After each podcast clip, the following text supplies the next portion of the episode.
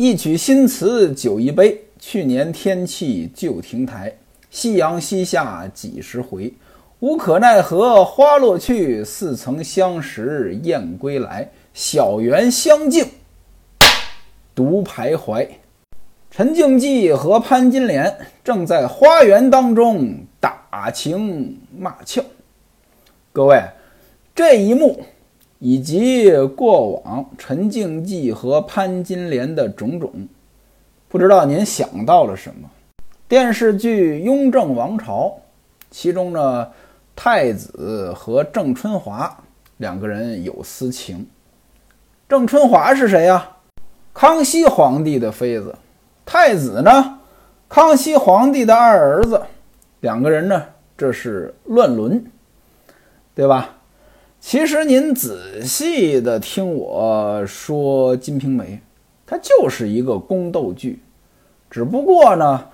这里边的宫斗，它没在皇宫当中，是在一个大户人家。但事实上，呃，您要说把它放进宫斗剧，很好，而且很经典。它甚至呢超越很多宫斗剧的水平。陈静济呢就把脸往潘金莲身上靠，潘金莲呢就这推，打情骂俏来人了，谁呀？李瓶儿抱着孩子。还有奶妈如意，三个人呢，从这个松墙那边走过来，远远的就看到潘金莲手持团扇，呃，这么一挥，他这一挥呢是在推陈静济，但李瓶儿呢没看清楚，他以为潘金莲在扑蝴蝶。李瓶儿大老远呢就跟潘金莲打招呼：“哎，五妈妈，你在这扑蝴蝶呢吗？带着孩子玩呗。”哎吴妈妈指的就是潘金莲，这是指着孩子叫着。陈静济听见之后呢，吓了一跳，赶紧的两三步就钻到假山里边逃之夭夭了。潘金莲呢，心里边也不踏实，这李瓶儿到底看见没看见呢？其实我倒觉得潘金莲这也不用不踏实。李瓶儿要是看见了，他还敢叫这么一嗓子吗？肯定没看见。但潘金莲不踏实啊，啊，就在这儿呢试探他，说陈姐夫给咱买的这个汗巾给你没给你？李瓶儿说还没给我呢。潘金莲说他刚才呢带过来了，当着大姐姐的面呢不好给咱。大姐姐就是吴月娘，她悄悄的呢给我了。各位您看啊，这就叫越描越黑。怎么着？你心里边担心？李瓶儿看见你和陈静济在这儿打情骂俏，你试探他，结果呢，你找了这么个蹩脚的理由哦，刚才那个汗巾他拿过来了啊，不好当着大姐姐的面给咱，他悄悄给我了。那为什么悄悄给你呢？对吧？这里边让人想的很多呀。所以很多的时候呢，我们生活当中呢犯一些错误呀，越弥补反而越坏。越描呢越黑，因此呢，我特别喜欢那个有一篇文章叫《抑郁》，不是抑郁症的抑郁啊，是那个抑呢，就是下棋对弈的那个弈，郁呢就是比喻的喻。时不时的呢，我就拿这篇文章呢警醒我自己。那里边说了：“一之优劣有定也，一朝之事，人皆见之，虽护前者，不能讳也。”什么意思呢？错终究是错。你说犯错误了，哎，大伙儿都看见了，你就别再找吧了。越找吧，往往呢事儿越坏。尤其在今天啊，这互联网时代，很多的事情呢发酵出来，就是因为当事人嘴硬。互联网呢就好在这儿，专治各种嘴硬。你越嘴硬，反而呢闹得越凶，越收不了场。想当年的正龙说虎和今天的直属为鸭。这都属于同一类型。潘金莲拿出了汗巾，两个人呢坐在芭蕉树下的石台上，把这个打开呢，两个人就分了。两个人坐了一会儿，李瓶儿说了：“说呢，哎，这儿还真凉快。当时是端午节时分呀，天气热的时候，那要是有个乘凉的地方，当然舒服了。”所以李瓶儿呢吩咐奶妈如意说：“你到迎春屋里边呢，把孩子的小枕头还有凉席拿过来，再带这个骨牌来。我和你五娘呢，在这儿呢玩会儿牌，你呢就回屋里吧。”奶妈如意呢就去了，不大一会儿呢，把这个枕头呀、凉席呀，还有骨牌呢都拿过来了。李瓶儿把凉席铺好。把这孩子西门官哥放在小枕头上躺着，让他呢在那儿自个儿玩。他和潘金莲打牌，打了一会儿呢，让这个迎春呢到屋里拿一壶好茶来。这会儿呢，孟玉楼在卧云亭上，他看见这两位打牌了，点手呢叫李瓶儿，说：“大姐姐叫你呢。”大姐姐就是吴月娘，吴月娘叫他肯定得去。于是呢，他把孩子放在这儿，让潘金莲帮他看一会儿，说我去去就来。各位您想呀，这李瓶儿你也糊涂啊！现在你之所以被潘金莲恨得牙根儿都痒痒，不就是因为这孩子吗？你还敢让潘金莲帮你看孩子？你这就是不长记性呀！用一句文言词儿评价，很傻很天真啊！那位说了，这是文言词吗？这不是，这是当年某著名事件的流行语。那潘金莲怎么样呢？潘金莲此时心里有事儿啊，有什么事儿啊？陈静济钻到假山里边了呀，他还惦着陈静济呢，他哪有那心思帮你看孩子呀？李瓶儿一走。潘金莲呢，就走到了山洞门口找陈静济，跟他说：“没人了，你出来吧。”陈静济不出来，他让潘金莲进去，干什么呢？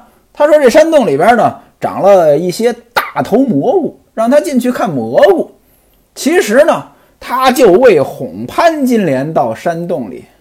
潘金莲一进来，陈静济就给跪下了，要和潘金莲。云雨，各位您看啊，这一幕熟悉不熟悉？想当初，在王婆子那儿，西门庆勾引潘金莲是怎么勾引的？当时王婆子给这个西门庆出了很多主意，一步一步来。啊，西门庆到最后即将成功之时，是跪在潘金莲面前。说娘子可怜，小人则个。潘金莲什么反应呢？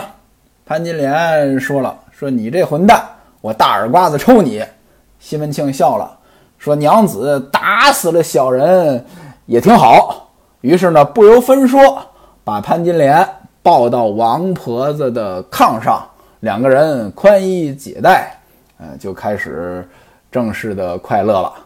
这是当年的场景。现而今的场景，陈静济把潘金莲哄到了洞里边，也是跪在面前要和潘金莲云雨。潘金莲又是什么反应呢？原文写两个人直接就亲上了。各位您看啊，这一幕挺有意思。当年西门庆的时候呢，这个是勾引别人的老婆，这个呢就是道德败坏。潘金莲呢，起码呢还假意推了一下，啊，当然了，这推的也很假了，跟没推一样。现而今呢，是西门庆的女婿勾引西门庆的小老婆，这不光道德败坏，还乱伦了。潘金莲呢，连推辞都没推辞，直接就亲上了。这里边呢，有点因果报应的意思了。提到这个因果报应啊，它很多事情呢很有意思。首先，我先声明一点啊，我本人是不相信因果报应的，我更认同“但行好事，莫问前程”。但是呢，有很多人相信因果报应，历史上呢也有很多这样的事情。我认为比较典型的呢，就是魏篡汉和司马篡魏。曹丕把汉献帝逼下台，自己当了皇帝。到后来呢，曹髦给弄死了。司马昭呢，呃，把曹奂逼下台，自己当了皇帝。这个呢就很典型的因果报应。《三国演义》里边写到这段历史呢，叫再受善，一样画葫芦。当年曹家怎么对待刘家的，后来司马家就怎么对待曹家。毛宗岗批的《三国演义》当中呢，对这段历史呢，也是用因果报应呢来评价的。有这么一句话：“苍苍者之巧于报反，如此后世奸雄尚其见哉？”那意思，你当奸雄就这下场，后世谁要做奸雄？你要引以为戒，就这个意思啊！这也是因果报应的思维。书归正传，陈静济和潘金莲两个人在山洞里就亲上了。按下此处，暂且不提。咱们再说李瓶儿。那位说了：“说书人，你太坏了！我们就想听这二位，你转到李瓶儿那儿干什么呀？”这您原谅啊。虽然我们说书的经常那玩这一手。吊您的胃口，但此处真不是说书人我吊您的胃口，原文就这样啊。两个人亲上了，接着说李瓶儿了。您要是骂呢，别骂我，您骂《金瓶梅》的作者。李瓶儿到亭子上去见吴月娘，什么事儿呢？吴月娘说了，说这个孟三姐和桂姐投壶输了，你来替他们投两壶。投壶喝酒的游戏啊，有点像那个打靶，那壶呢放在地上，把筷子往里扔。这咱们介绍过啊。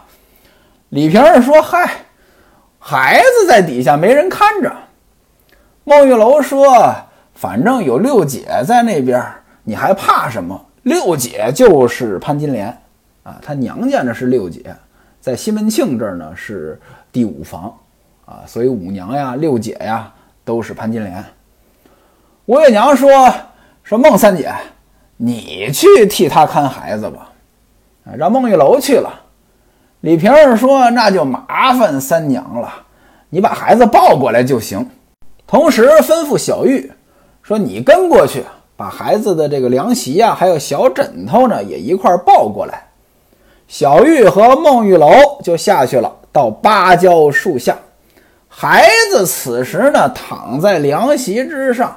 在那儿哭呢，原文写蹬手蹬脚的怪哭。潘金莲呢找不着人，潘金莲在这山洞里呢呀。旁边一只大黑猫看见有人来，一溜烟的跑了。孟玉楼说：“哎，他五娘哪儿去了？哎，怎么把孩子丢在这儿啊？让猫给吓着了呀？”此时山洞当中的潘金莲听到外边呢。这有动静儿，赶紧钻出来！哎，我在这里静守呢，啊，没去哪儿啊？哪有猫啊？把孩子吓着了？你看这平白无故的，孟玉楼呢也没多想，也没往山洞里边看，把孩子抱起来，哄着孩子，呃，就到亭子，这是卧云亭啊，到卧云亭上去了。小玉呢，拿着这个枕头呀、席子呢，也跟着去了。潘金莲心虚。也跟着去了。那位说他心虚什么呀？各位您想呀，如果潘金莲不跟着来，那孟玉楼还有小玉，啊，到那边肯定得说呀。刚才我们去啊，啊，五娘根本就没看孩子呀，呃，那个孩子自己一个人在那哭，还有只大黑猫，对吧？那肯定人家就客观描述一下嘛。但是潘金莲跟着来了，这话呢就不好说了，对吧？你说那什么意思呀？所以潘金莲得跟着。各位您注意啊，这个吴月娘叫李瓶儿上去，李瓶儿临走之前把孩子托付给潘金莲。李瓶儿一走，潘金莲就到山洞里边，两个人就亲。亲是亲，有没有更进一步的动作？这个就不好说了。您要从时间上来讲呢，应该没有，为什么呢？第一，啊，这李瓶儿刚到那儿，孟玉楼他们就过来抱孩子了。第二呢，如果说有更进一步的动作，这衣服得脱了呀。要是把衣服脱了，听到外边有人说话，那肯定来不及马上出来，他既然能马上出来，说明呢，这更进一步的动作呢还没有。虽然没有，但是呢，这件事情是一个标志性事件，标志着陈静济和潘金莲两个人的关系已经发生了实质性的变化了，从量变到质变了。这谈过恋爱的人可能都有这个经验。你说一个男孩喜欢一个女孩，女孩可能也喜欢他。但是两个人没确认关系呢，可能就是经常一块玩儿啊，散散步呀，吃吃饭呀，看看电影儿。可能就在某一时刻，两个人走在路上，这男孩呢把女孩手一拉，甚至胆子大的直接抱住了就啃，那那个关系呢就算确认了。这当然是正常的恋爱关系。这个潘金莲和陈静济这是不正常的关系，但是呢关系也算确认了。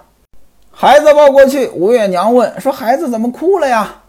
孟玉楼说：“呢，我过去的时候，不知道呢哪儿有一个大黑猫蹲在孩子跟前。”吴月娘说：“肯定是吓着孩子了。”李瓶儿说：“他五娘不是看着呢吗？”孟玉楼说：“六姐呢到洞里去净手了。”潘金莲走上来说：“三姐，你这不胡说八道吗？”啊，哪儿有猫呀？它肯定是饿了，要吃奶，所以呢有点磨人。您看啊，明明是有一只猫，潘金莲为什么要在这儿给折过去？这就值得琢磨了。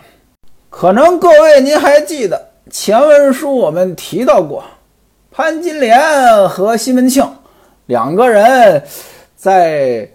床上欢乐的时候，这猫出现过，啊，不但出现过，还要扑上前着用爪子抓。西门庆呢，还拿扇子逗他。结果呢，潘金莲夺过扇子，把这猫呢给打出去了。此时，这个猫又出现了。各位，您想一想，这猫跟潘金莲有没有关系？再加上此时明明孟玉楼都看到猫了，潘金莲还要给折过去，就说明了他心虚。此时呢，迎春呢端上茶来，李瓶儿呢吩咐迎春让他去把奶妈叫过来，给这个西门官哥喂奶。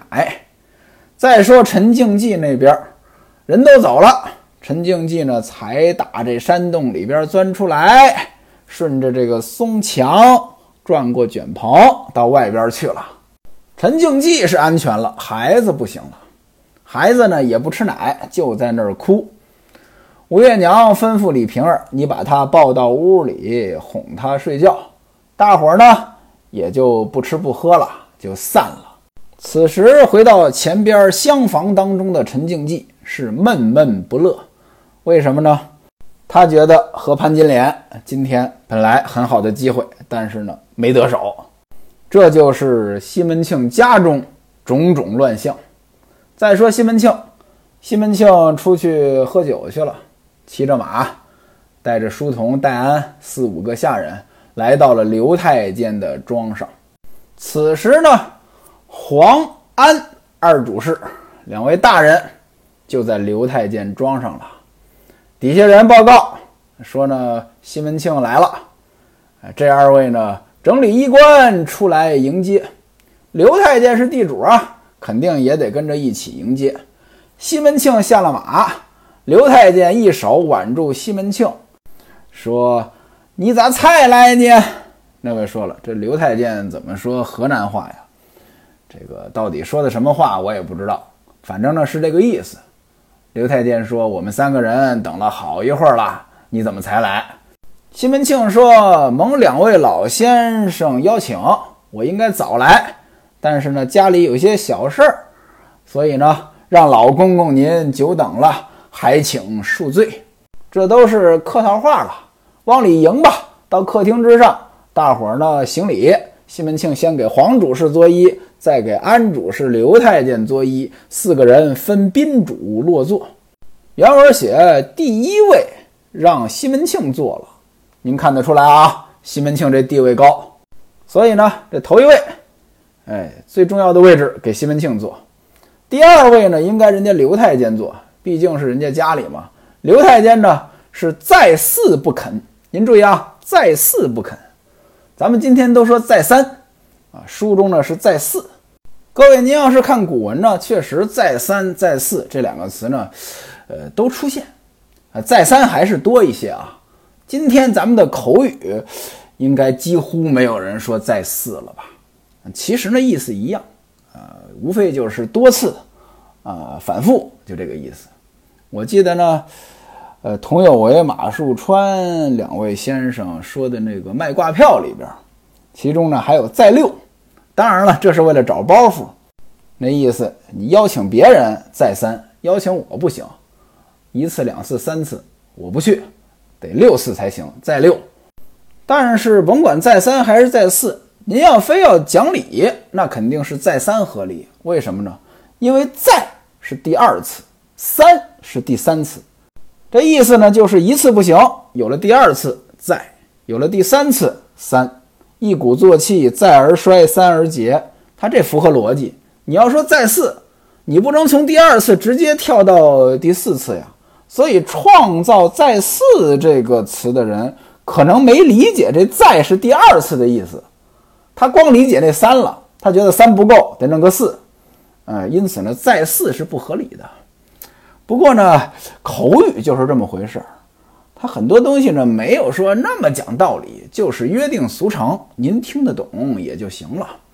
刘太监本该坐第二位，但他说了，我呢也就占了是地主的光了，我是主人。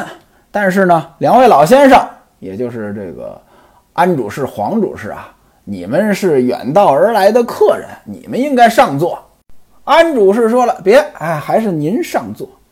西门庆说呢。说，要是论年龄，还是应该刘公公。各位，您看啊，原来呢，大伙儿排肯定是按照江湖地位，那江湖地位差不多，这就麻烦了。那怎么办呢？